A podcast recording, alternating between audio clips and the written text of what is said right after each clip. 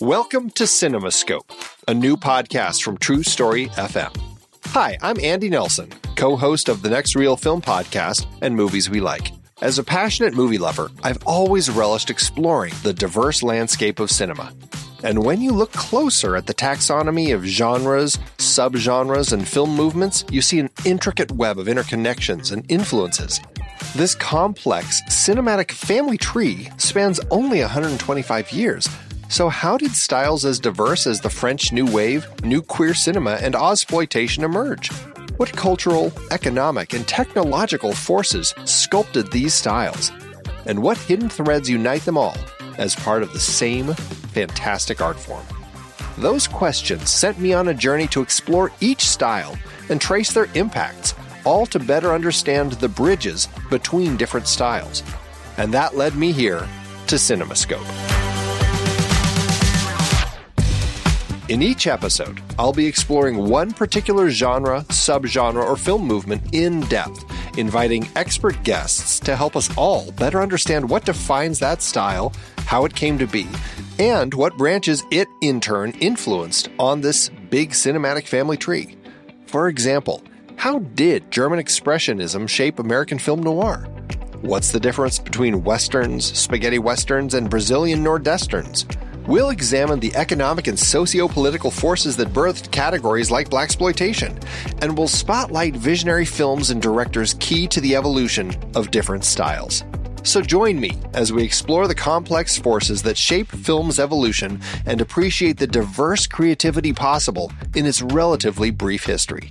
Let CinemaScope be your guide to understanding this art form we cherish how its genres blend, bounce off each other, and advance a rich tapestry of storytelling innovation. Together, we'll gain a deeper appreciation for this wondrous, shape shifting medium. Our journey begins soon. Be part of this adventure by subscribing to CinemaScope today.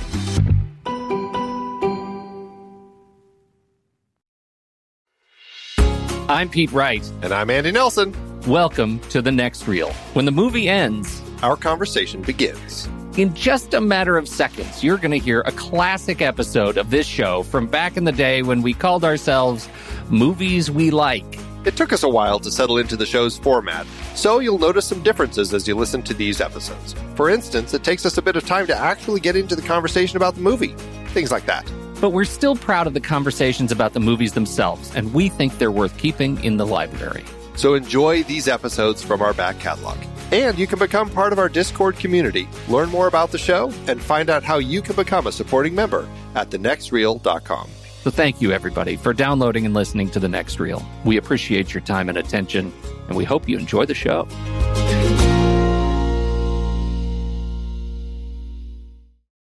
You know, uh, you should stop eating sugar. Yeah, I should. I'm telling you, man. I hear you. I hear that that uh, snide kind of response, but I'm telling you, sugar when you get sick is bad news. I know it's bad news anyway, but it's super. If you want to get healthy fast, cut that sugar, baby. Cut it. You know what sucks about uh, sugar is one uh, this time of year having kids yeah. Yeah. who have giant buckets of Halloween candy that they're still still, still yeah. working through. That'll be till May. That makes it hard. Yeah. What's yeah. your what is your plan for Halloween? How do you handle that? You know, they they get to work through it for a while, periodically, very slowly. I mean, they'll get like one or two pieces a day, and then and then there comes a point where we just kind of chuck it all. Like once once we hit another season where they start getting candy and stuff, yeah, then we just throw yeah. it all away. We do, um, you know, Friday night is movie night around here. Yes, around these here parts. And so we do, you get nothing during the week or even on the weekend, but you get five pieces of candy from your stash. No questions asked, whatever you want, big or small, from your stash during the movie. Mm. And that's it. And if we go to a movie, like if we actually hit the theater, mm-hmm. then they can take their own candy and smuggle gotcha. it in. Nice. But that's it. And then, you know, eventually it'll be sent to, you know, like the troops I don't know why it is that there are all these send candy to the troops programs, right? Do you know of this? Like, yeah, I would think that they would want food or why, yeah, like kale. Yeah, but you know, why why do they want a bunch of candy? I don't know. I've got friends who are troops. I feel like I should ask them. trying to make our troops diabetic or something. Eh, right. That seems like not a good plan. For, Yeah. That's not in our American America's best interest. no, I, I saw that too, and I'm like, that just seems so backward. Yeah. Well, it's the same thing. Like I asked my wife, "What do you do with it?" Well, she takes candy into the schools where she works and gives it to the teachers. I said, "Really? You want the teachers, like, teaching our kids all junked out on candy too? Is that the kind of role model we have? It's like teachers go into the teachers' lounge and they just junk up on like old Reese's cups and stuff. I don't think so. That's not very nice. just saying. yeah. I, it's been a couple of weeks, uh, but I feel like now you and I have both seen uh, Interstellar, and I think we should just talk briefly about it. Oh, okay. Okay. Well, You go first. I was tremendously disappointed by it. Trem- whoa, tremendously? Yeah. That's a little strong. Not really. Not really. I mean, No, it was really. it was visually uh, and orally uh, powerful. I think you mean orally. Orally, I, I, I had the AU in there. It's just Licked. you know Did you spend a lot of time licking the movie? orally, not Orally. not- not orally, orally. Chewed it right up. It was it was big, and I saw the seventy millimeter uh, IMAX version, and I Yeah. will say the IMAX stuff looked pretty gorgeous. Sometimes the the non IMAX stuff looked downright not pretty, uh, particularly at the beginning of the film. But you know, I figured that was you know what Nolan was after. I don't know. Yeah. But I don't know. It just the story. It really all revolves around the story, which I found incredibly weak and. Uh, as as we came to the end, awfully silly, and I couldn't get past the just the nonsensical turn that it takes, and I just was so not into the movie. It was really a big failure. It was the end, right? When he discovers the. I, we don't need to necessarily spoil this when it's still very much in theaters, but it was it, you, the end of the with the bang. Yeah, it's it's, it's what the is big all this banging, right? it's the big climactic thing. Yeah, yeah. That's the part that you didn't like. nonsense. You know, I found myself really. I saw it with uh, with Sophie, and she was. I I'm sure that my impression of the film was largely influenced by the things that were important to her, and it was so fascinating watching her react to the daddy daughter story. And uh, that that that really, you know, this that it was this is a drama, and this is, you know, she really responded, you know, emotionally as as you would expect, but it was really nice to see. And and uh, she just did a lot of holding on to me during this movie and I really liked that. It felt it was really nice. And so uh, you know that it held her attention for a good three hours was um, was a, a sign to me that it was kind of worth enjoying. I I agree there were some story problems. I think the movie was about an hour too long. Um, and there's a lot you know there's a lot of the beginning where you know I've seen this. I got it. Move on move along. Um, uh, you know, rather than giving me so much story up front that you, you know, that you can sort of start poking holes in pretty easily.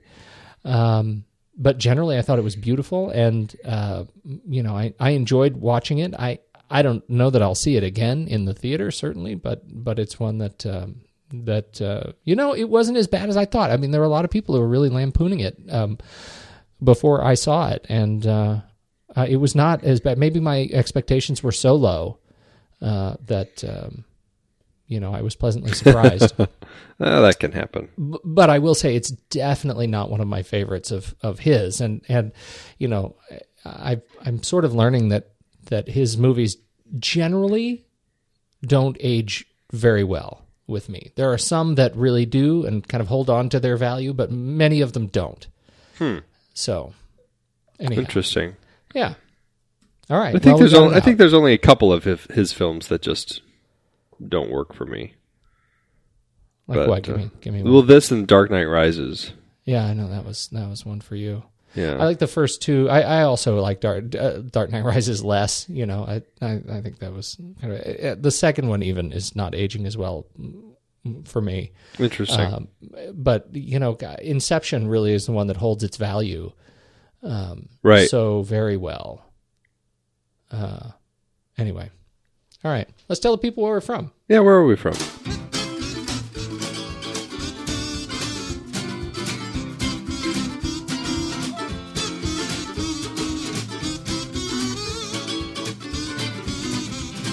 Hey, everybody, thanks for joining us. It's the next reel. I'm Pete Wright. That there's Andy Nelson. Hey, And we are dedicated to spoiling the movies that you love. Uh, so you should uh, hang out and, and listen to the show tonight because we're going to do that again. Uh, but first, you should head over to thenextreel.com and uh, learn a little bit more about the show, catch up with our back episodes, and uh, join us in the popular social platforms for the discussion. You know, I should say, I haven't said it in a while. It really helps when you head over to iTunes, which is still the by far the number one place where people find and listen to this show, the iTunes podcast directory. If you're an iTunes listener, head over to uh, iTunes and drop us a five star review. We would really appreciate it. It's a, it's a great way to help other new people discover the show, and we can actually see it. When we get a lot of new reviews, we get a little spike in listenership, and we really appreciate that. So, thank you very much in advance. And Andy, it's time for us to check in. Time you know and love for the Instagram hashtag Pony Prize hashtag Guess the Movie hashtag Standy versus the People. How do we do this week? it was you know uh, we've done better, um, but it's a great movie, so it's okay. I, you know, it's a Uh, better question to ask. Have we done worse? We, we certainly have done worse. Yes, we have. then there we go. There we go. Yes, we. Uh, yeah, it wasn't the worst week. Um, it was uh, 1982's Martin Scorsese film *The King of Comedy*, which is a, a great movie, and uh, it only took two images before newcomer to the crowd, Joe Jolie, 23, uh, nailed it, and uh, you know it was definitely still in, I think, the fairly early images that were a little difficult to guess, but. Uh, yeah, Joe Jolie 23 knows that movie inside and out, apparently. Nicely done. Love the fresh blood in the hashtaggery of the challenge. Absolutely. The hashtaggiest of the challenges. Absolutely, it is. Welcome yeah, to the mix, Joe Jolie. Yeah, Joe Jolie 23. 23 entered to win the Pony Prize. And with that, Andrew, let's do trailers. I'm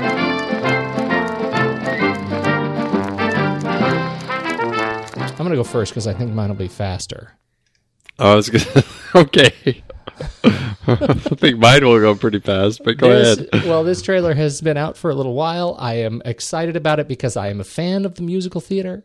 Uh, this is the uh, Into the Woods. Uh, Rob Marshall directing, uh, James Lapine and uh, Stephen Sondheim uh, doing the music, and I it stars uh, Anna Kendrick and Meryl Streep and Johnny Depp and Emily Blunt and Chris Pine and uh, I mean it's just uh, MacKenzie Mauzy. Christine Baranski. I mean, it's all over the place. They got a nice cast in here, and uh, this has always been uh, this is uh, one of our favorite musicals around the house, and I like that this one has is being turned into uh, a, uh, a feature uh, cinema event. Um, mostly, I just have a very warm place in my heart for this film, and the other two Rob Marshall musical films I actually quite like Chicago and Nine. Uh, And so this, uh, I'm, I'm pretty excited about this one. What do you think? Are you a musical fan uh, uh, yourself? I am. I, I love musicals. Um, good ones, at least. I never saw Nine. I never heard good things about it, so I skipped it. But uh, but I really enjoy Chicago, and uh, you know I'm I'm just kind of a fan of musicals in general anyway, and so I am quite excited about uh, Into the Woods. This is a um, a, a musical that I have seen a number of times, and uh, it's it, there's just a lot of really creative stuff going on with it. And I know there's been stories about stuff that's changing uh, in it, like how it's some of the uh, context is being toned down, like the sexual context. Um, but you know, done by Sondheim, so it's not like somebody else was stepping in and, and tweaking his stuff. So yeah, I, I and, still and think Lapine. I mean, uh, like, Yeah. like the fact that these guys are, uh, you know, they are bringing their work to the screen. There is something to be said for that. I agree, and I'm quite uh, I'm quite thrilled that they're bringing it in, even with the modifications. I think it's probably fine for the silver screen, and uh, you know, I um, I'm just looking forward to seeing it done in a way that just kind of gives us this story in a very cinematic sense. Yeah, me too. I'm excited about it. And the vines. You go, vines. anyway, that's me. You go. w- when's yours open? Oh, I, I should know that. It, it's coming uh, very, think it's- very soon. It's coming uh, Christmas, I think. Christmas Yeah, Day. I think it is Christmas. Yeah, At least in limited December- markets. Right, December 25th, USA limited markets. That's Yeah, yeah. Yeah, well, what do you got? mine, mine is is gonna top yours, and It, it tugs at my heartstrings. if it wasn't for the fact that it, it's not opening this year, I would say this is the film to beat uh, at this year's Oscars. but maybe next year, maybe God. actually maybe 2016, which is when it's purported to be released. Uh, the film I am uh, talking about, the trailer, is for Iron Sky: The Coming Race. It is the sequel to the the hit everybody loves from 2012, Iron Sky, which was about Nazis who set up a secret base on the dark side of the moon in 1945, where they hide out and plan to return to power in 2018. That was what Iron Sky was about. This one is the sequel, and my impression of of this uh, it's kind of they're at a point where they've done a crowdfunding uh, teaser that's up on Indiegogo, and it is a uh, I, I don't even know what to say, but it looks like a woman who may be the president of the United States. Um, there's a like a, a nuclear bomb that goes off in Washington. She hops in a helicopter, flies to apparently Antarctica on, on a, a helicopter trip, right? and goes into a secret bunker. Her she dissolves her hand, and it becomes like a you know I don't know a witch hand or something. No, it's like a, it's like a, a, a lizard hand. Sort of a dinosaur. Something yes. And and she puts it on a, a little secret or a thing on the floor for her hand kind of like total recall and opens up a secret gate into the hollow center of the earth where it is a whole land uh, in the hollow world which actually is kind of a fun concept. And along comes a dinosaur a big t-rex ridden by none other than Adolf Hitler, who also looks to be like a, a lizard person of some sort. and that's about the teaser. And I don't even know what to say about it other than I can't believe that this is actually out there and exists, but it makes me laugh that it does. Is this? Does it even count anymore as revisionist history? Oh, man. oh my goodness! One of these days, somebody's going to pick this up and say, "Gosh, can you believe that we didn't know the truth?" Right, exactly. it's like Interstellar, the conversation at the beginning about, you know, right? the, the, the textbooks. This is an old textbook and it's all wrong. Yeah. It's like people go, no, no, no. All this stuff you've been learning about the Nazis, it's all wrong. Look at Iron Sky. Look at Iron Sky, the coming race. This is what's This going on. Is the This- truth? it's all right below our feet. the truth is below us, in the hollow center of the earth. oh man, Too I love it. I'm excited funny. about it. So it's it it is uh, very much in development. So um, we don't Yeah, when they've coming. been they've been still. Uh, you can go to ironsky.net and learn all about it. Uh, their blog posting. Uh, you can demand it come to your town. You can make donations to it to uh, you know try to help them get it made. Uh, It's this group out of uh, I think they're in Finland, and uh, yeah, somehow they uh, I don't know they've become the Iron Sky people, and uh, yeah, Timo like. Yeah, Timo Vuorensola directed uh, the first one, and I believe is directing this follow up. So, yeah, we'll see. We shall see. awesome. Ah, yes. Oh, so you know what, Pete? Yeah. So I need to go to the doctor. Yeah. I need to go check and see what condition my condition is in. Wait, wait, let me let me explain something to you. Um, I am not Mr. Lebowski. I'm the dude. You know, uh, that or uh, his dudeness or uh, duder or, uh, you know, El Duderino if you're not into the whole brevity thing. Are you employed, Mr. Lebowski? Employed? Do you like sex, Mr. Lebowski? Is this your only ID? You got the wrong guy. I'm the dude. Your name's Lebowski, Lebowski. Jeff Lebowski, the other Lebowski, the millionaire. I received this ransom note this morning. This is a bummer, man. They want you to take the money and act as courier. What do you mean, man? What the hell is this? My dirty undies, dude. The whites. Let's take that hill. Why should we settle for 20 grand when we can keep the entire million? I know you're mixed up in all this. Playing one side against the other in bed with everybody. Blow on them. Huh? Fabulous stuff. What? Who's sitting on a million dollars? We want the money. Ah, sitting in the trunk of our car. Where's my damn money? Say, dude, where is your car? Who's got your undies, Walter?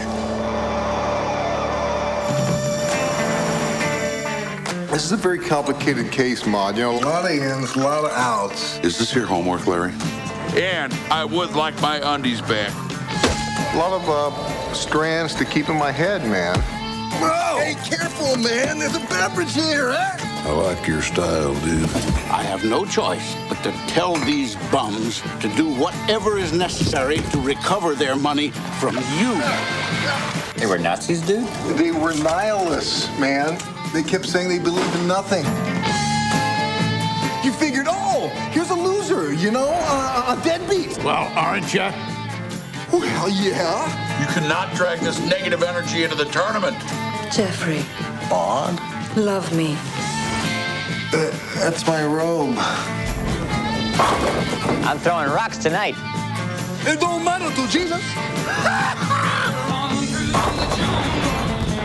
this could be a, a, a lot more uh, uh, uh, complex. I mean, it's not. Just, All right, Andy. might not be Here it is. simple, uh, The Big Lebowski. you know? Mm, the big one.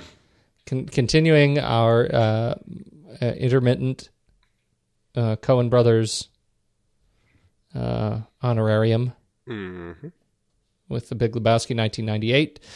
Uh, written and directed Joel and Ethan Coen, yada, yada, yada. Uh, starring Jeff Bridges, Jeff uh, John Gold, uh, Jeff Bridges, John Goodman, Julianne Moore, Steve Buscemi, John Turturro, Tara Reid, and uh, many, many others. Uh, this I am on the record uh, as saying this is not my favorite uh, Coen Brothers film, and I recognize that this draws ire, draws the ire of, of many of the Lebowski fans. Uh, and you told me that you were excited to hear how I what I thought of the movie. Uh, seeing it again, this is now I think the th- uh, third or fourth time I've I've been through it. Okay. I think. Uh, you know, it's it's fine. I may it may be I and I don't remember when my opinion was formed, but you know those movies like it, it's like I, there may be an ex girlfriend in my history who really loved this movie, and we had a bad breakup, and so I don't like it. I mean, I'm I'm willing to admit that, but I have such a difficult time uh, connecting with this film as a a piece. I there are a lot of things about it that I like. Right, there are a lot of individual elements, a lot of characters. I think that do a, a you know a fun job in this film, but generally, I have a really hard time connecting with it. So, what I'm looking forward to tonight is for you to build a case that allows me to let go of the ex girlfriend uh, disdain of this film. Wow, that's a lot of uh, uh, pressure. Well, it, yeah, and I think rightfully so. That you like this film, so really, it's on you to make me like it. Well, okay. I don't know if it's really uh, up to me, but I'll do my best. I'll do my level best. It's you know I this is uh, the Coen brothers, and we talked comedy about their stuff last week with Raising Arizona. I mean, they have a sense of humor that um, can really work or can be hard to connect with in their films. Raising Arizona certainly uh, took a darker tale of, of this very funny comedy dealing with kidnapping a baby. Uh, this one is a a really wacky comedy with uh, you know a pothead who doesn't really uh, like a middle aged pothead who doesn't really do much other than bowl and be unemployed and hang out with his friends, and he gets wrapped up in this crazy uh, Raymond Chandler esque uh, mystery that is. Um, uh, just kind of very fun to to follow as he kind of goes through this journey, and it's it's all in in a way it doesn't really amount to much, but it's just very fun. And then if you look at their other comedies, I mean, they they try a wide variety of stuff. I mean, Lady Killers has uh, some pretty outlandish performances as well. Um, Burn After Reading, that's uh, you know a level of comedy that they made that I don't get into. Like I have a hard time with that one. Um, Yeah, and, see, and that that's one that I connected with. Yeah, and and it's one of those things where their comedy stylings um, uh, really can be hit or miss with with anyone. And the Big Lebow- Lebowski did not hit with a lot of people uh, when it first came out. It wasn't considered a success. I mean, it made its money back, but it wasn't considered a success, and it was. Um, it just kind of uh, coming after Fargo, their crowning achievement um, uh, at the time it uh, was a big surprise that they came out with uh, the Big Lebowski that was full of profanity and just kind of really out there story. But you know, people have connected with it over time, and and the the Lebowski fans have really tapped into this vibe that the dude projects. That is very uh, Zen master, and it has this. Uh, he has this easygoing way of just kind of moving through life and moving through these situations that uh, that happen upon him. Um, even though he is trying to accomplish something, it's not like he's not doing anything. But I mean, he is very easygoing about all of it and just kind of moves very peacefully through it. And I think that's uh, one of the things that draws people to it is just this idea of being like the dude and finding a way to tap into that Zen attitude with things. Um, and then also the characters. I mean, there's just the every character in here. I think is is an unforgettable character. I mean, starting with the dude, Jeff Bridges is brilliant in this character. Uh, John Goodman as Walter Sobchak is great. Uh, Donnie, played by Steve Buscemi. Every one of the characters fits perfectly in their role, and their the lines that they have. I mean, this is possibly, I probably the most quoted um, uh, Coen Brothers film. I mean, because of things like the Lebowski fests and all that that have have uh, been birthed by love of this film. I think that this film is probably one of the ones that just people tap into the most. It, it, there's something about that kind of college age vibe that the film seems to project, even though it's about middle aged people. Um, that I think people enjoy watching and and probably enjoy discovering at that time in their lives, kind of that college age years, and uh, it it becomes something that you know kind of carries a uh, a way of life for them, a kind of a message for them to always kind of come back to, and I think that's I think that's why a lot of people have tapped into this film. I think that it's a really interesting film outside of that when you just look at the what what they've actually constructed as a film in and of itself. This idea of taking this guy who's really kind of just this this deadbeat and and finding a way to put him into a uh, kind of a very uh, muddy and complex uh, mystery like a, uh, a Raymond Chandler novel that is it just has lots of directions going, lots of characters that kind of come up and uh, you know change. Uh, the the story shifts and changes direction constantly. Uh, you know, there's double crosses, triple crosses. Uh, people getting hurt. The you know the the hero always gets slipped to Mickey. There's just all this stuff that's perpetually going on in these Raymond Chandler esque novels, and taking somebody like the dude and putting him into that. It's just it, I find it so fun to go through this mystery with him as he tries to play detective and tries to figure out um, what happened to the money and uh, what he's going to do about his rug. Um, as he uh, as he navigates all this and just you know tries to uh, make it out the other side. And I, I don't know. I mean, it's it's a completely silly film, and it's one that when I saw the first time in the theater, I was like, hmm, okay. I, I, think I felt the way that most people did. I just, I, I it didn't click with me. And it wasn't until I, I watched it a few more times that the humor really stuck out for me. And I, you know, it has a sense of humor uh, that is different than Raising Arizona, but it is, uh, again, just so quotable and it just sticks with me. And I, uh, I just find myself laughing uh, myself silly every time I watch it. That's a it's a funny way that you characterize this film because I think I, I think I agree with you. And uh, you know all of these individual elements I think are are are you know there there is a certain amount of delight with them individually you know uh, and at the same time I I'm I have trouble connecting with the film.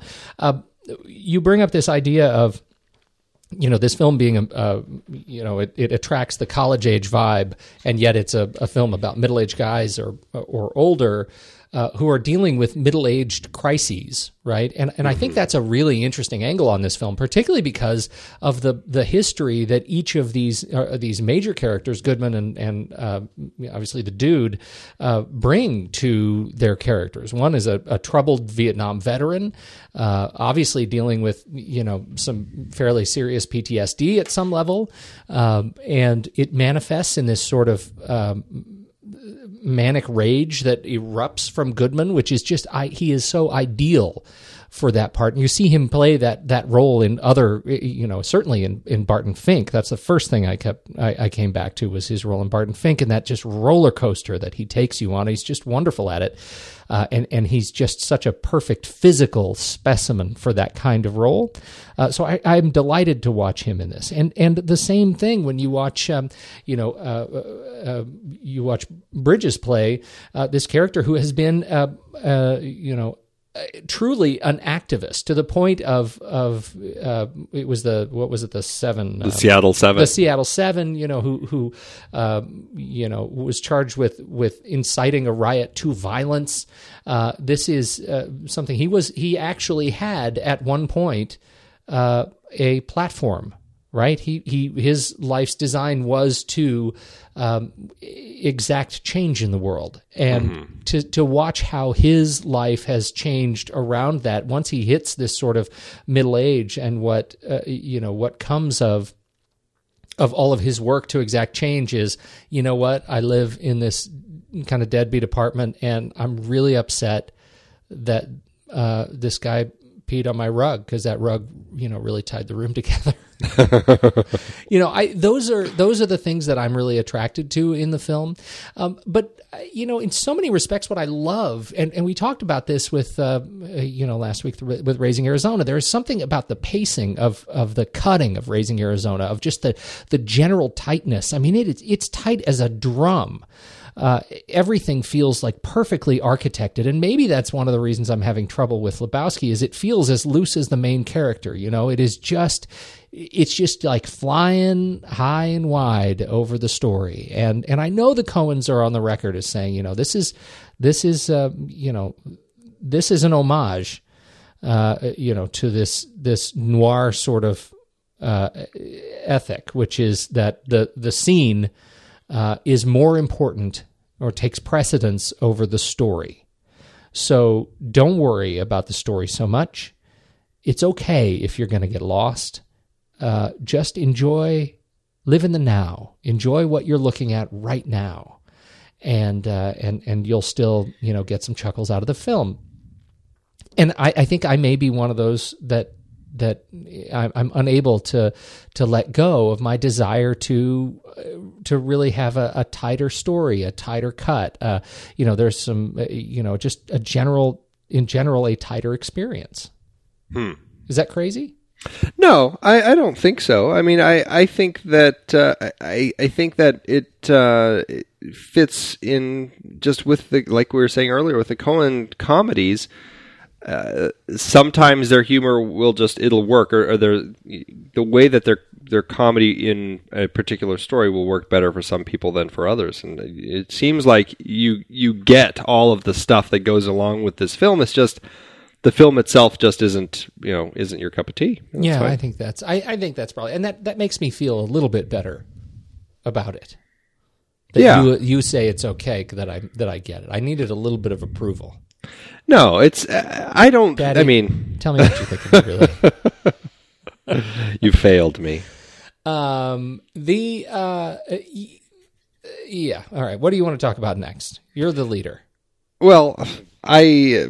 I don't know. Let's talk about uh, all the different all right. people. Well, let's. Talk, okay. Let's talk about the people. Uh. So, well, let's talk about the people in the context of the story, right? You want to try and and just give a, a brief summary for those like me? Yeah, I think that I mean, the, it, you know, again, like I said, the story is is convoluted, uh, and it's it doesn't matter that much. But basically, Jeff Lebowski, the dude, Jeff Bridges, um, randomly he comes home and some thugs are in there. They pee on his rug and tell him that they want the money and they leave. They realize, or the dude realizes that there's another Jeffrey Lebowski who is uh, a wealthy millionaire, and uh, that's uh, is they go to see him, and he is uh, David Huddleston plays him, and they go to see him, and it's this whole st- it's, it's, it's so complicated. Um, they want the money from him, and so they. Uh, I, I don't know. I'm not. I'm, as I really as I tell this more story, entertaining than I'm I not, expected it to be. I'm not really sure it makes sense to try to explain the story because it. I mean, it doesn't make that much sense, and I don't know if it matters that much. I mean, no, there's a, right. There's, The- the- it's a mistaken identity. yeah, comedy. there's a, there's a kidnapping or maybe a kidnapping. Um, you know, the dude is basically hired by the Big Lebowski, uh, David Huddleston's character, to deliver this ransom. Uh, there's, uh, you know, they don't know if this girl, his wife, was actually kidnapped or not. She may be, uh, she may have kidnapped herself to try to make off with the money. She owes money to this uh, porn king. Um, she stars in his films. Um, there's also these nihilists out there that are uh, supposedly have kidnapped her and send a tow, which actually is is one of their uh, their girlfriend's toes, but they're trying to make off with this money. Uh, and the dude is in the middle of oh, and then the dude's car gets stolen with the money in it, and by this, uh, as it turns out, a high school kid, and they think that this high school kid has stolen the money. So now they're trying to figure out how they can get the money back from him. So oh, and uh, bowling. and and yes, and there's bowling, and that all is uh, uh, going on. And and again, like I said, in the end, it comes down to the fact that none of it really matters, um, except for the fact that the dude doesn't get his rug back. That's really the only thing that. When it comes around to the end, it's like, gosh, I wish that he had gotten a rug out of all of this at Yeah. least. You know, that's really funny because it's like this is a whole film of MacGuffins, right? I mean, every sequence they introduce something that you, you feel uh, the slight urge to pay attention to that ends up not mattering at all. Yeah. Right, that that's part of it. And it starts with the rug. You think that maybe the story's about the rug. It's about this deadbeat trying to get his rug back. But then he gets roped into this thing, and it turns out there's this rich guy who ends up not being rich at all. It ends up being this, uh, you know, uh, Maud's money. But it turns out, you know, do we really pay attention to her? You know, is it about the porn? Is it about her trying to conceive? Is it about, you know, what is it that we need to pay attention to? And and I think that's another reason that may cause, for those of us like me, that may cause a little bit of of MacGuffin fatigue uh, in this film. There is a lot of busyness uh, going on with each sequence, and I think part of it makes it makes it fun in in that sort of a stream of consciousness fashion, and some that that doesn't work as well. The things that do work for me, uh, the bowling stuff for me is is wonderfully grounding, you know, and the fact that we have this this trio, this sort of foundational trio between Jeff Bridges, John Goodman, and Steve Buscemi, uh, you know, the dude Sobchak and uh, and Donnie uh, that ends up being a, a, a nice kind of a f- foundational gang. Uh, and, and so when you watch the arc of this gang and what these guys deal with together and how they treat one another, it makes it particularly touching when Donnie finally has his heart attack in the in the parking lot, and you get to watch this about you know eight second sequence of um, Goodman saying, you know, you got to go call the call the police or call the ambulance. You know, I I, I can't get in there. Um, you know, I, I don't quite understand it. He says I'm pumping blood. You know, I don't really understand why he can't move. If he thinks he's going to have a heart attack himself or w- whatever, but but it ends up being a very touching sort of surprise transition that you do care about uh, in the film, you know, for the that that it, it's an important thing. It's an important milestone uh, in the film that ends up being more important than all of the other garbage that they've been dealing with over the last two hours. Do you know what I mean? Like it is the first sort of human moment uh, that we get out of these out of these guys, and then they have to deal with the death of Donnie, and that ended up being an important sequence for me. Yeah, it's and it's very touching, and uh, likewise, uh, well, and all of it also helps highlight the relationship um, between the key relationship in the film uh, between the dude and Walter. Um, very much kind of the two central figures of the story, and that moment when Donnie dies uh, becomes this uh, this tragic moment in the trio. Um, but also, I think that extends nicely over to the next scene when they're, uh, oh, I guess it's a couple scenes later, but when they're scattering um, Donnie's ashes at the sea, and uh, Walter kind of takes this eulogy and, and kind of He explored the beaches of Southern California it- from Redondo to Calabasas. but he kind of takes it, it, it and and uh, turns it into his own like Vietnam Yeah. thing, and it's. But then there's this animosity between um, Walter and the dude, but it's it's like a married couple sort of animosity, and and there's something about them perpetually through the film that I think highlights this uh, this uh, beautiful relationship that they have that is very very human and it's very realistic in the sense that people don't necessarily always get along, but they it doesn't mean they can't be friends. It doesn't mean they can't still love each other and all that. And and I think that uh, despite uh, uh, like I find it so powerful uh, still when Walter uh, dumps the ashes screws up because the wind is blowing and the ashes of Donnie blow back and kind of Yeah. cover the dude.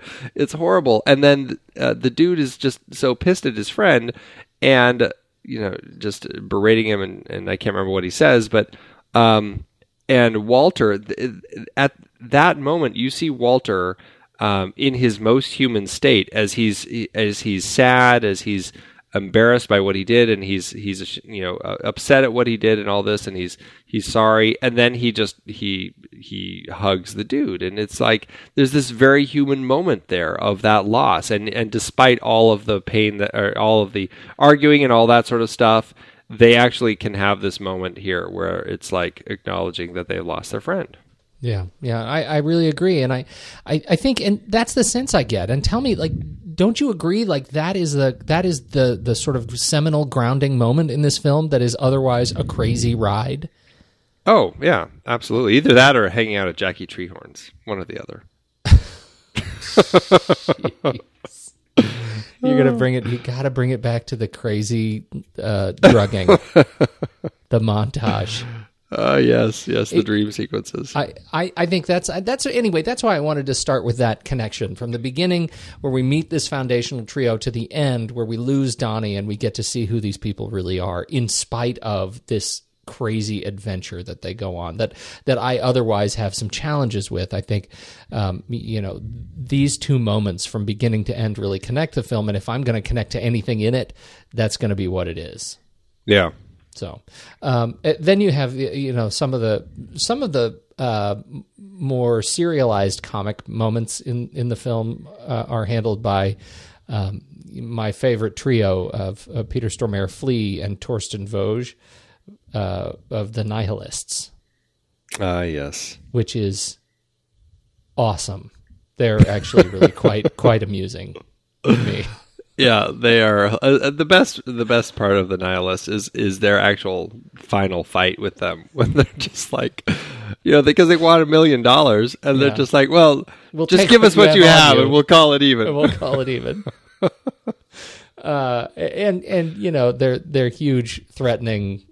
Uh, I I think it was threat number two or three when they went into the uh, they went into the dude's place, dropped a, fer- a ferret Right. in the in the bathtub. Uh, that was a good. That was a pretty good moment. That was a pretty that good was moment. pretty awesome. Uh, any, anyhow, uh, I was surprised to see Flea in there. Uh, do we do we know how he ended up in this film? I don't know. I don't know how he ended up in this film, but I'm glad that he did because he's just th- there's something about his face that uh, just works really well as this nihilist. Truly does. Truly does. He's got a lot of uh, a, a lot of credits, uh, acting credits under his. Uh, yeah, he was in one of the Back to the Futures. yeah, but my own private Idaho, and uh, so it's uh, less than zero. It's been a long time. Anyway, he's been around a long time doing the uh, doing the acting thing. He's a multi-talented kind of guy. Yeah, yeah. Uh, anyhow, and uh, Peter Stormare. Yeah, who uh, he? Um, I guess this was kind of a character that he uh, was, uh, or the Coen brothers kind of helped came up with um, on Fargo because they would talk to Stormare on set and everything, and he would sometimes, you know, just for fun, he would be speaking in a mock German accent, and so they kind of took that and created this character of Uli, and uh, and and uh, made him, and, and ended up kind of creating this whole trio of these nihilists, and the fact that they're musicians in what is it, Autobahn? Is Yeah. that the band that they're Yeah. in?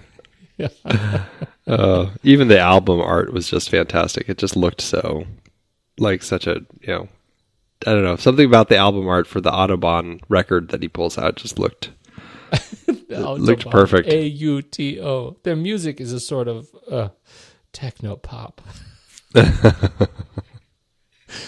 Nagel Nagelbett Nagelbett, the album name. Yeah. Uh, anyhow, And Aimee Mann pops up as the girlfriend who gets the toe cut off. yes, looking not like Aimee Mann. Not at all. That's pretty funny. Yep.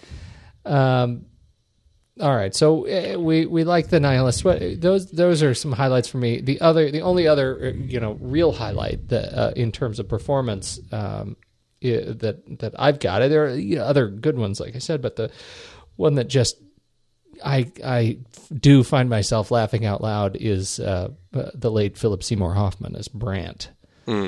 Um, when he the the sequence when um, oh what was this? This was an homage. It was the what what is the film when you put your put your lips together and blow. Uh, you know how to whistle, right? No, that's that film? yeah. Uh, the It's well, it's uh, Bogey and Bacall. yeah, Bogey and Bacall. What's the film? Is it uh, to have and have not? I think it is. I think it is. Yeah. Uh, yeah, uh, you know how to you know how to whistle, don't you? Uh, anyway, that's what I that's what it, it appears at least to be an homage to that film where she says, you know, just blow on the blow on the um, the toenails, Yeah. toenail polish, toenail polish, and the laugh that Hoffman gives uh, as that scene plays out when he gets increasingly uncomfortable uh, is is really one of my favorites. I actually for for a few days I I took a screenshot of his smile and that's been my wallpaper on my computer.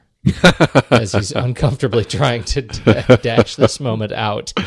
Uh, I also smile. love the moment when he's. Uh, it's like he's in mourning when he, when uh, uh, David Huddleston is talking about uh, just his loss and all that sort of stuff, and and uh, Philip Seymour Hoffman is in the back. Just he's, his lips are so tight that you know his face is like pinched red um, as he's as he it's like he he's seeming to be sad, but then when uh, Huddleston calls to him, he snaps out of it instantly, and so it's like it's such an, a great act that he's constantly putting on for this guy. That uh, he- he was he's great. He's he's just great in the role, and it was fun to see He him is. in uh, pop up in one of them, one of their uh, the It- Coen Brothers films.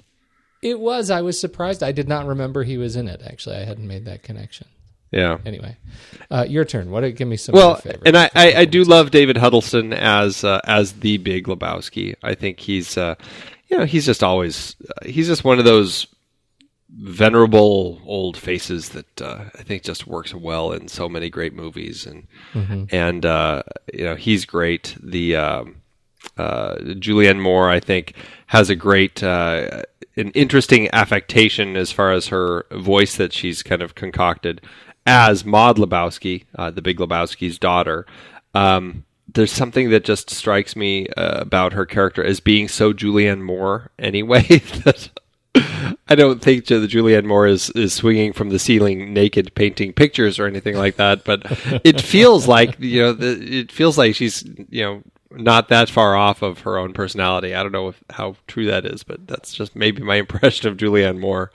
It's funny. Uh, her that that's a part that that I have trouble with. Uh, that just her role seems like you know in a film that's already out of nowhere, it's really out of nowhere, and and I I think it's because I have kind of a finicky relationship in my appreciation of Julianne Moore as an actress.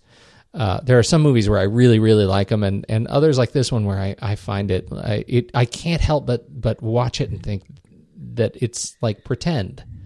It's it's like a dress up kind of performance. It's it's so affected for her uh, that I, I find it hard to buy. You much rather watch her in The Lost World, right? Well, Jeez, why do you do that? Take it and make it just the worst. I know, I know. I'm you know, I, I feel like you know in the trailer of of you know we've got her coming up in Mockingjay, right? And she's uh, I find the same thing. I watch a trailer and I'm like I I don't I don't know how I'm supposed to be able to watch that. Hmm. Um, but then like what did I what did I like her in really? What did I really like? Uh, Well, she's great in Boogie Nights. yeah, yo, ex- see there you go, right there. Even Children of Men, and I didn't like Children of Men at all. What? I know, I know. I, You're that person. I'm the one. Uh, well, I yeah, I, I think that she's generally great. I mean, there are times when I uh, I, I don't quite buy it. Um. Magnolia. Yeah, I, I liked, I thought- loved her yeah. Magnolia. Yeah, I think she's good. And uh, you know, um, Sam Elliott, we have to mention as the stranger, who I think is. Uh, it's again, it doesn't feel like he's playing anything too different from himself. You know, he's the the narrator, the the old time cowboy guy, and uh, you know, he he said that he, he um, didn't really have any clue as to what he was doing there, and he told the Coens, he's like, you know, I'm happy to be here. I just can't figure out why I'm here or what I'm supposed to be Yeah. doing, and they didn't have any answer for him either because they're just like, oh, you're just the you're just that guy who comes in and, and There's a there's a wonderful very funny. quote. I think it's Ethan Coen who says uh, the one of the reasons they really love working with him uh, is because when because he has such a big mustache that they can push the audio track around underneath him because you can't see where his where his mouth is lining up with the words Right. and so you can edit the audio underneath him and nobody's the wiser that he's not really saying what he, it looks like he's saying you can't tell that's funny. i thought that was pretty good He's got he does have the perfect look for it. he does have the perfect look for it a puzzling puzzling uh, placement in this film. I but you know if you're gonna i, I guess if you're gonna go over the kind of over the rails um, you, you got to have it. And of course he does get the um, he he is the vessel for one of the quintessential quotable lines in the movie uh, as as the dude is walking away Mhm. at the very end. Yeah well you know the dude abides. Yep.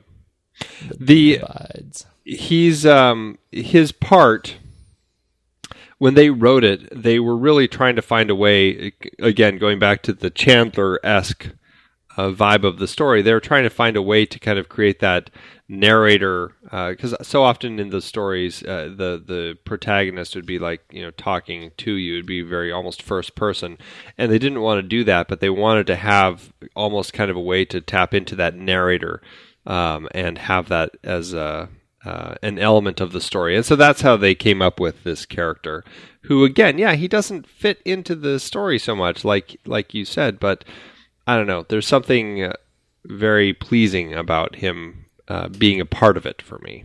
What's what's I guess if there's something that yeah you're right there's this sort of emotional kind of warmth that you get after out of just having him be Yeah, exactly. And having him kind of, it's like to me, it's like this outsider stepping into another world and and having to try to make some sense of it.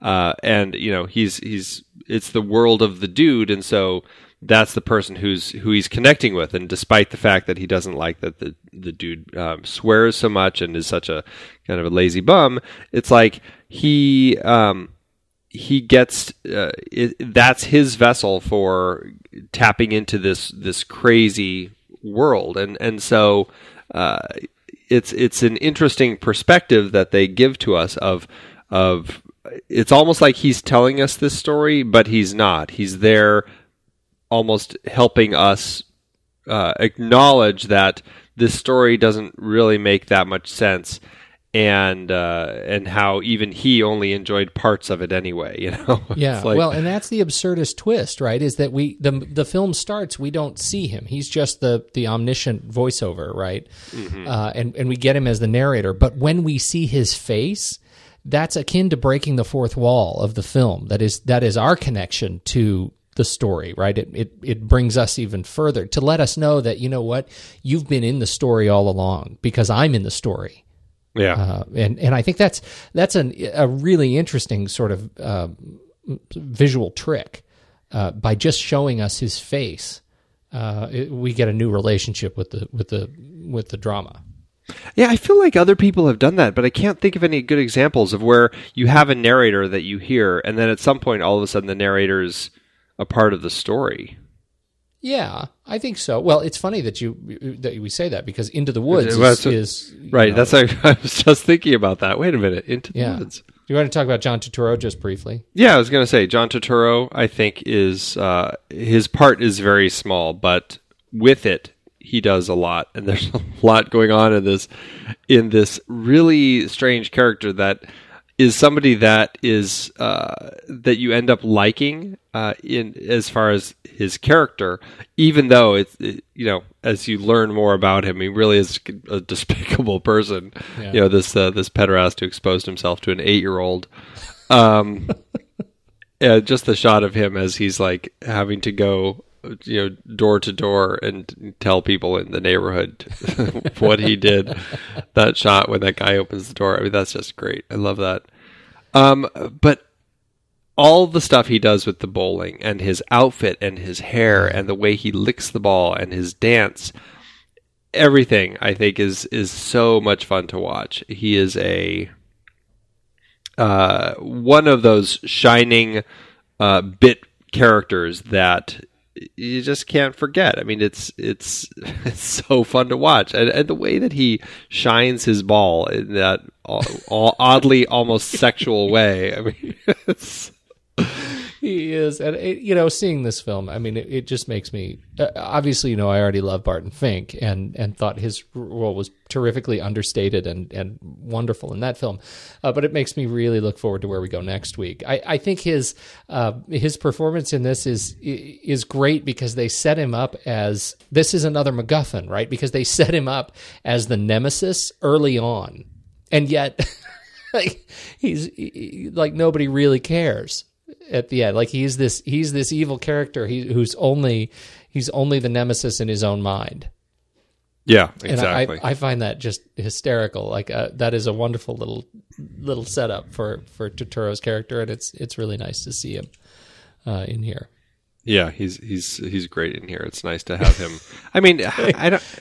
Just how versatile is this guy to uh, you know to pull off this role to go from a, a role like this where he's playing a a, pet, a Hispanic pederast to going to Oh Brother Where Art Thou to going to I mean he's just an amazingly versatile character actor to Transformers for crying out loud Yeah, I know. He he's all over the place, Yeah. and uh, he's just one of those people that uh, he he's always been able to jump around quite a bit, and uh, he does a lot. And uh, God, what is this? Is this how many? Um, this was his is his second Coen Brothers film, oh uh right? After uh, yeah yeah I think so after Barton Fink, yeah and then uh, and then um, uh, Oh Brother Where Art Thou? I think is the last one, right? No, no, Miller's Crossing. Miller's He's in Miller's Crossing. Crossing. That was his first one. So yeah, Miller's Crossing, Barton Fink, Big Lebowski, Oh Brother Where Art Thou? I think that's it. yeah He and uh, John Goodman both uh, are kind of you know those are uh, definite Coen brothers faces that they like to bring back time and time again, and that's something else. Um, this uh, it's interesting because the Coen brothers are so good at casting faces in their films. Uh, we talked about that back in the No Country for Old Men. Uh, just all the different bit characters that they have, and this is an interesting one because a lot of the films where they have these great faces are actually. Um, outside of the LA area. So they're they're capturing like great faces for you know Texas or these areas. And and here you've got this kind of crowd of people that they're casting for LA and even though it was made in 98 it takes place in what 91 so it's kind of a slight slight uh, period film, but they still manage to um, cast interesting faces for the world that they're creating. And uh, you know, I love seeing like the uh, John Turturro's bowling buddy that he's always with, or the uh, landlord. Uh, for the dude who pops in and then has that strange dance number later in the film, and uh, or or the thugs or anyone. I mean, you get these great people um, like the the rug peeing Chinaman who, who comes in. Right. They they all still work really well. And when you have a film that deals with kind of some broad characters and you uh, have them doing all these crazy things, it really helps when you have uh, faces that are very easy to identify. So Did that you you say can John help you in the story. Polito? I didn't say Jon Polito. yeah, the, the great PI. out- yeah, he's so great. He's in this in such a short, uh, for such short short uh, stint, but driving the VW Bug right uh, harkens back to Blood Simple. It's a it's a, uh, a it's a wonderful little bit. It is. It is very fun. They're Um, all they're all they all do a great job in this film. The um, you know, speaking of it being a period film, hmm I, you know, I hadn't put it all together. I admit on my own, but the clue of the date on the check that he writes Yeah. in the milk. Right. Did you catch that For sixty nine cents. for sixty nine cents? No, I that didn't. it was it was 9-11 91 exactly Oh, 10 years before uh you know 9-11 the the 9-11 Wow. uh, in the United States and what was on television at the time was George Bush the senior uh talking about how this will not stand and we're going after Saddam and and it was all I mean it was weirdly prescient Yeah. That that that opening sequence of this film was was so uh, you know 9/11 focused. wow. Yeah, Interesting. creepy. Well, and that I think is an interesting lead into uh, just kind of the place that this film now kind of has has made for itself in uh, in its uh, post theatrical release. As far as now, there's this huge cult following. You've got the Lebowski Fest happening every year, starting up in 2002. It started in in Louisville, Kentucky, with like 150 fans, and it's been growing every year, and uh, to the point where I think in the last couple years, uh, Jeff Bridges and Julianne Moore attended. I mean, just all these different people actually go to this huge thing. That's, I mean, it's a big event now, and they bowl and, and they have costume contests, and, and it's not like a costume contest where um, you're just dressing up like the dude or uh, or uh, Jack Treehorn or whoever it is. You, you know, you're, dressing up uh, like a carton of uh, cream for a White Russian, or you're dressing up like like um, like Bunny's toe. it's like people are, are are really trying to find things that haven't been done before. And so they end up just coming up with the most outlandish costumes. And it's really funny if you look at some of the costumes. Somebody actually made a documentary um gosh a few few years back. What is it called? It's a documentary about um, the cult of the Lebowski Fest. I think it's called the Achievers because they uh, they call themselves the uh, the Achievers. and that's pretty- that's good. and that's just this. I mean, then they also have Dudeism, which is this online religion that was created that spreads the philosophy and lifestyle of the dude that was founded, and it's also known as the Church of the Latter Day Dude. And they have they have ordained over two hundred twenty thousand Dudeist priests all over the world through the website. Wow. So that's very weird. But then beyond that, then you have people online just analyzing this film to death. I, I found this website that talks about uh, scholars and the Big Lebowski and how all these people are deconstructing it. And they mention in this that there there's this book called This Year's Work in Lebowski Studies, a 2009 collection um, that has 21 essays inspired by the film. Um, it's like okay, that's crazy that just in 2009 there were uh, 21 essays uh, just in that year alone, and so it's you know you think about the different uh, takes that people are having as far as political messages and that's exactly like what you just said. It's like and obviously that was completely not intentional uh, there's no way they could have ever known that by picking that date something would happen. But it's but it's interesting that somebody can now analyze that and look at that and look at uh, the the politics of the people involved and and the humor involved and the uh, the situation of the world uh, with George Bush and Kuwait and all this going on at the time and bowling and and the psychological analysis of the Zen uh, way of the dude. And it's it's become this very strange um, uh, kind of cult following that I, I don't think anybody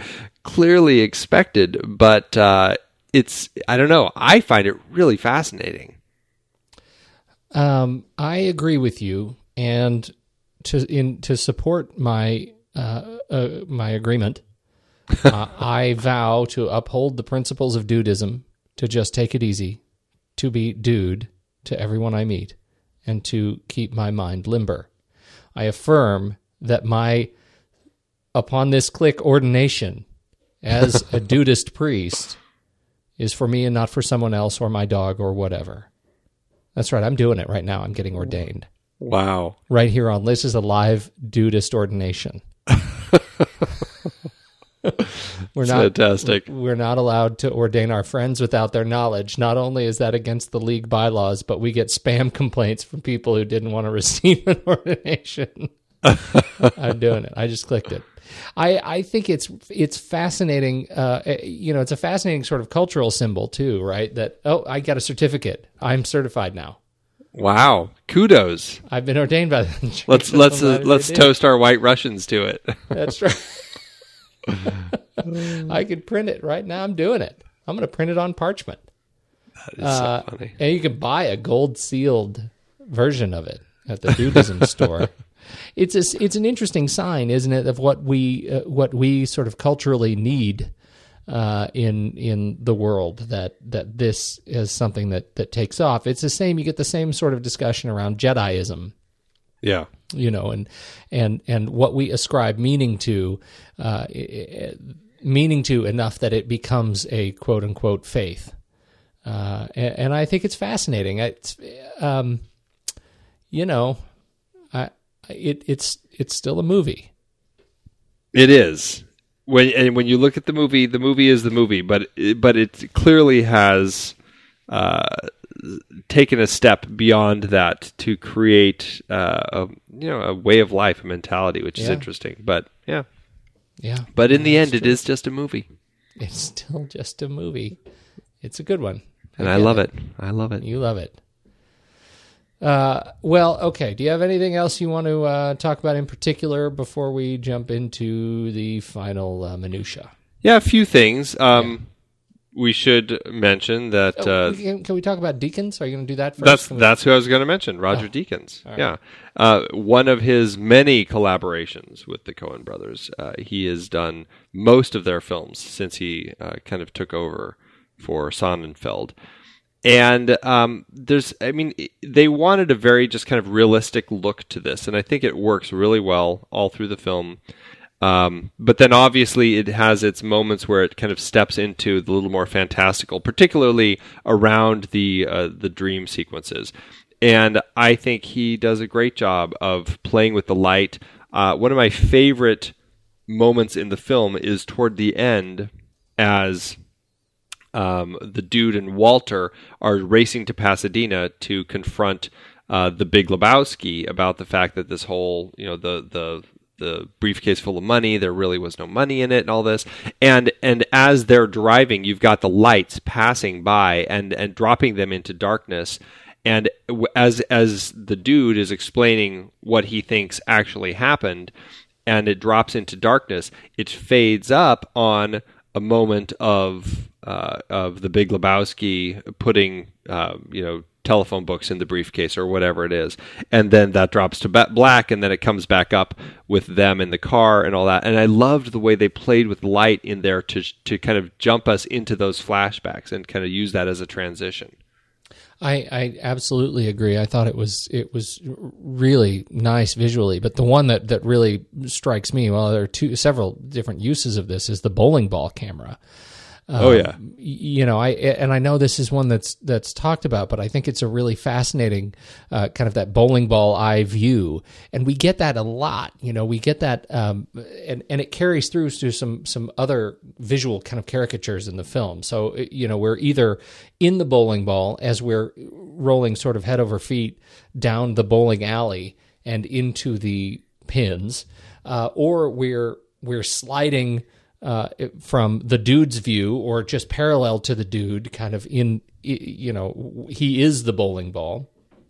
we get that Right. and then and then suddenly that that uh, you know in those dream sequences when we get him uh, you know now he's sliding down the alley between the the legs of the i don't know trojan cheerleaders i guess um Yeah, what did they I- call them? I can't remember what they called those ladies, but They're- yeah they i'm sure they have have a name i missed uh, but i- in any case like i really love the way they give us that perspective of bowling and it's uh, again it's one of those things that's so fascinating that bowling has become the foundation of the of the visual style of the film it's Right. such an interesting way to to sort of plant your your uh your sort of visual seed, so to speak. So this is going to be a film that we're going to just really capitalize on the bowling and the bowling ball, and everything around it's going to be bowling, and it's going to be great. Yeah, it is. and uh, again, it's nice to see that even though they've changed from Sonnenfeld to uh, Deakins, they have uh, they've continued their love for moving cameras, which I think is an important element always of Coen's films. Yeah, yeah, I agree, and I, you know, I think it's that it's that um, you know he really capitalized on this idea that there isn't. I, I mean, there- just even in the examples we've just talked about, there isn't an example of a single sort of theme, visual theme of the film or style of the film. Like he's all over the place. Well, I think for the most part, it's fairly normal, though. Like I don't think I, I don't think it goes too crazy, except for the dream sequences. Well, and that's what I mean. Like the dream sequences or the bowling sequences, which don't happen in the dreams, or uh, then we get into the m- much more sort of film noir. Anytime we're in his apartment, we get the m- many more of the sort of low angles, or, or when we go to the, uh, you know, when we go to see um, uh, the Big Lebowski, you know, it just sort of it, you just kind of get a different feel of the Sure. space by use of light and camera, and I think that's a, I, I, I you know, that's one of the things I really like. Yeah, absolutely. variety. Absolutely. Okay. Um, I also love the music, not just Carter Burwell's music, and again, he's their go-to uh, go-to guy for music, but all of the songs. It, it- this is one of the, just the most crazy eclectic mixes of songs, and I have such a great time listening to it. I mean, some of it I have a hard time listening to on its own, but in context of the film, I think every track works perfectly. And this is where they first started working with T Bone Burnett, um, who they ended up, he becomes a very big part of uh, Oh Brother, Where Art Thou, and some of their uh, later films. Um, this is where they first worked with him, and he ended up helping them find some real uh, interesting gems that you don't hear too often. And that's what I love is you know you're not hearing the standard Bob Dylan track that everybody always uses uh, plays in their film. You're you're getting this more interesting Bob Dylan track that isn't one that normally jumps out, but it works perfectly in context of the film. And uh, so T Bone Burnett, who he was the music archivist, is the title they gave him on this. Um, great place to start here, and uh, you know he'll be uh, in our conversations soon. I love the bit the the cab near the end. They're listening to Hotel California. That's so funny. And he says, "I hate the Eagles, man," and he kicks him out of the cab. That's- that, that's a little little musical reward. That's hilarious. That is a great moment. hilarious. and that's actually uh, because there's a uh, what is the song that they uh, it's over the end credits i can't remember what it is right now but they wanted the rights for that song and they couldn't get it and the um, oh here it is uh, uh, klein uh, the um, uh, is the cover of the rolling stones dead flowers um, and uh, Townes Van Zandt covers it and uh, the former Stones manager Allen Klein owned the rights to it, and he wanted this ridiculous amount of money. And T Bone Burnett had him watch the film, and Klein said when it got to the part where the dude said he hates the Eagles, Klein said, "All right, that's perfect. You can have the song. Here it is," and he gave it to them for free. So that's great. That's great. yeah, yeah, I love that. That's really good. So, so yeah, the music's great. Uh, production design is great. I, I think, I mean, costume design is is great. A lot of the costumes for the dude actually were Jeff Bridges' own outfits, which I think is pretty funny. That's my robe. Oh, Yeah. so uh, yeah, so that's uh, I think that's most of that stuff. Um, I think the only other thing I really wanted to uh, I had some trivia for you. Oh, do it. Okay, how many times do we see the dude bowl? I don't think we see him once. That's right. He never bowls in the movie. How many times is the is the word dude used in the film? Oh, I have no idea. That's not even cool. 162 times. Let me actually see. Hang on a second. I have the I have the script up here. I want to do a find and replace. Let's see. Uh, While you're doing that, how many times is the F word or a variation of it used in the film?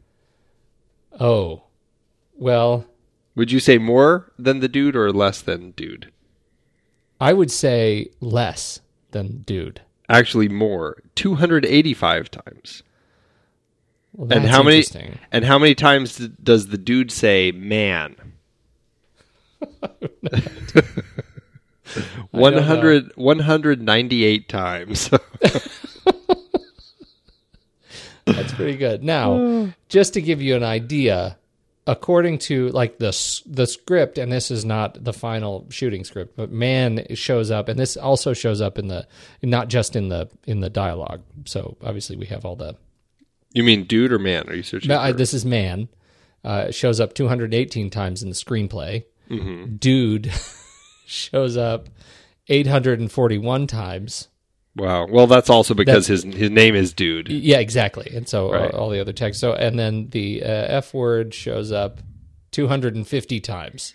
Yeah. And that shows up. That is, I imagine they don't. I haven't read the entire script. I've been skipping around, but I imagine that is only the the dialogue. Yeah. Right. I would imagine so too.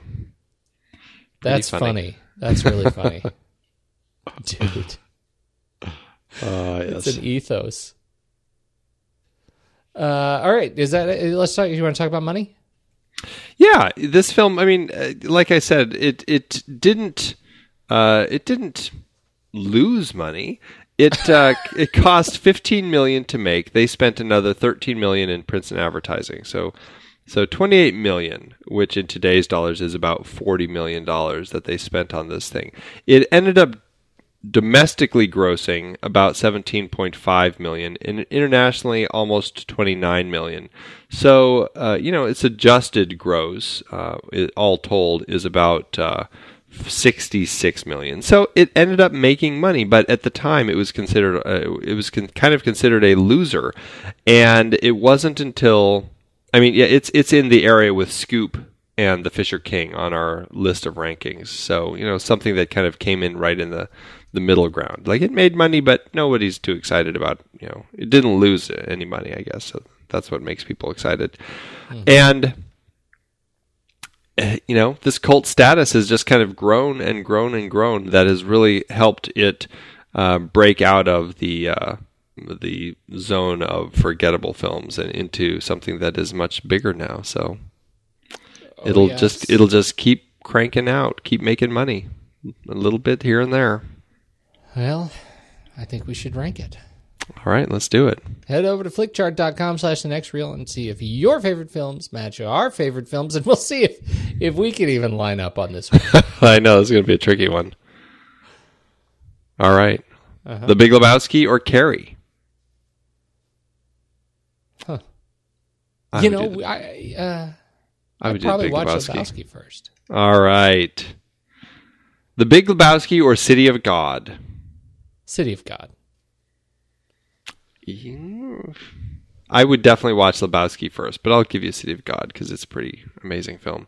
The Big Lebowski or 28 Days Later? I would do later. The Big Lebowski for sure. All right, line it up. All right, you ready? Uh huh. One, one, two, two, three, three. Rock. Well, now wait a minute. You what? held off there. You were trying I, to hit me. I wasn't. I even said totally it first. Okay, let's do it again. Ready? Ugh. One, two, two three, three, rock. Scissors. Dang, why would you do the same one again? because that was uh, my little psychological game I was playing. That is an A number one dumb dumb move. You win this one. All right. The Big Lebowski or The Prestige? I'd still do Lebowski.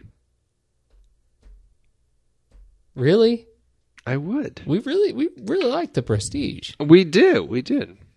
I. It makes me laugh. I don't know. Maybe I give it more more. When they do that thing to the bird with the cage, that's funny. laugh riot. They should have Right? put that on the uh, on the poster. It's a laugh riot. It's a laugh a minute. uh, okay, you can have Lebowski on this one. All right, Lebowski or an American Werewolf in London. Lebowski. All right, I'll go with Lebowski too. Lebowski or Das Boot. Das Boot. Yeah, it's a it's a beefy one, but I'll give you Das Boot. All right, look at that. Number 45. All right. Number 45 didn't climb quite as high as Raising Arizona did last week, but As and rightfully so. well, yeah, rightfully so. Raising Arizona is definitely my uh, favorite uh, comedy of theirs, and I, I probably would put Big Lebowski at second. I, I don't know that I could say that uh, because where do we go next week? I know. Next week we're going to be. Uh, I am a man. take it away, Pete. You were saying? oh, brother, where art thou? of constant sorrow. Wow.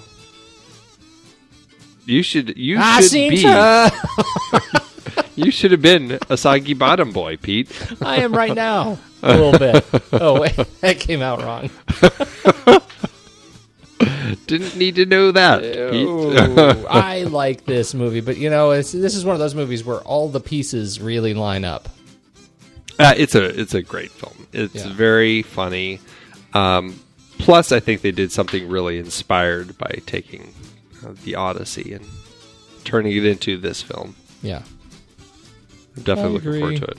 All right. definitely looking forward to it. So we're doing that next week, and um, And that's the end. That's, that's the end of that's this the end of our brief little Coen comedy series. Yeah, that's good. That's good. All right. I uh, gotta go go to bed. All right, I'm gonna go turn on Songs of the Whale.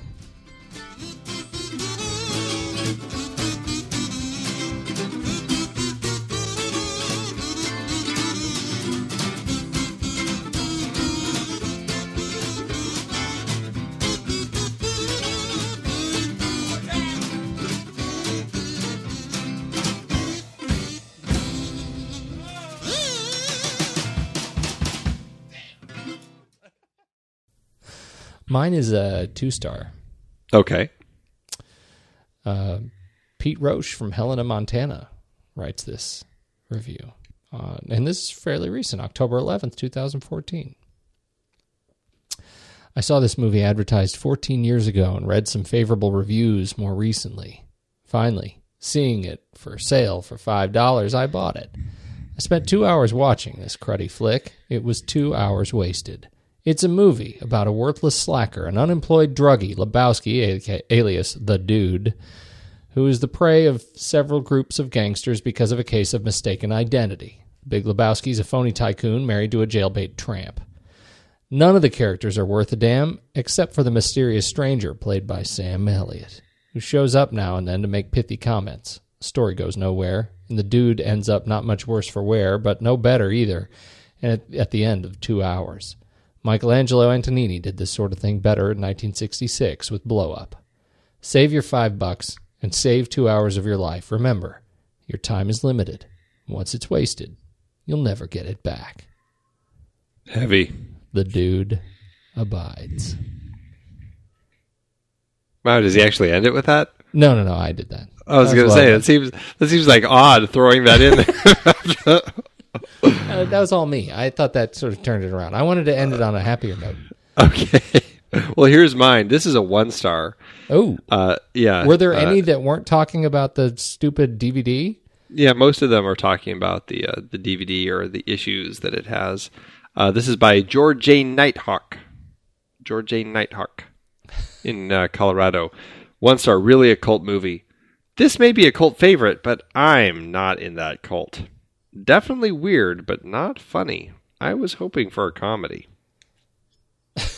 the dude abides. the dude abides.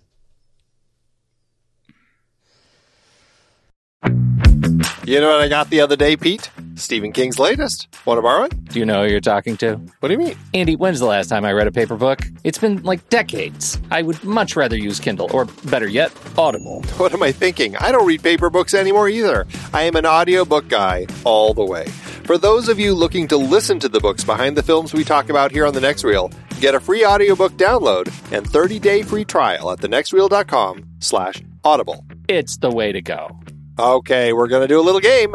I'm going to name a series from season four, and you try to guess how many movies from it were adaptations. Didn't we just do this in season three? We're going to do this one as a speed round. Here we go. Terry Gilliam. The Adventures of Baron Munchausen. Jason Reitman. Labor Day. Comedy by the Brothers Coen. Oh, brother. Stephen King. Ah, oh, The Shining, uh, Cujo, The Dead Zone, Apt Pupil, Misery, Stand By Me. What else did we cover? Oh, you got one more on Audible. Carpenter? Ah, Christine! Christine! You got it. We've covered lots of great movies that started as books, and most of those are on Audible. Books like The Exorcist, Requiem for a Dream, The Bishop's Wife, The Poseidon Adventure, Syriana, Million Dollar Baby, LA Confidential, Double Indemnity, Detour, The Thin Man. So many great movies from so many great sources. Producing this podcast is a lot of fun, but takes a lot of time. We've dropped the dynamically inserted ads because they're so annoying and have no connection to our content. Plus, they just jam those things in wherever they see fit. We listened to you when you said you didn't like them, so now we're directly appealing to you, our dear listener. Please consider an Audible subscription to help support the next reel and our family of podcasts. I have been using Audible along with my family for decades now. I love it, and I have read hundreds of books through it. I couldn't be more pleased with their service, and I know you'll love it too. Head to thenextreel.com slash audible and get your free trial. It really helps us out, and you have a world of over 200,000 audiobooks open to you. So much great material available. Dive in with a free 30-day trial at thenextreel.com slash audible. Start listening to amazing audiobooks of your favorite movie source material with your first free audiobook today. That's thenextreel.com slash audible.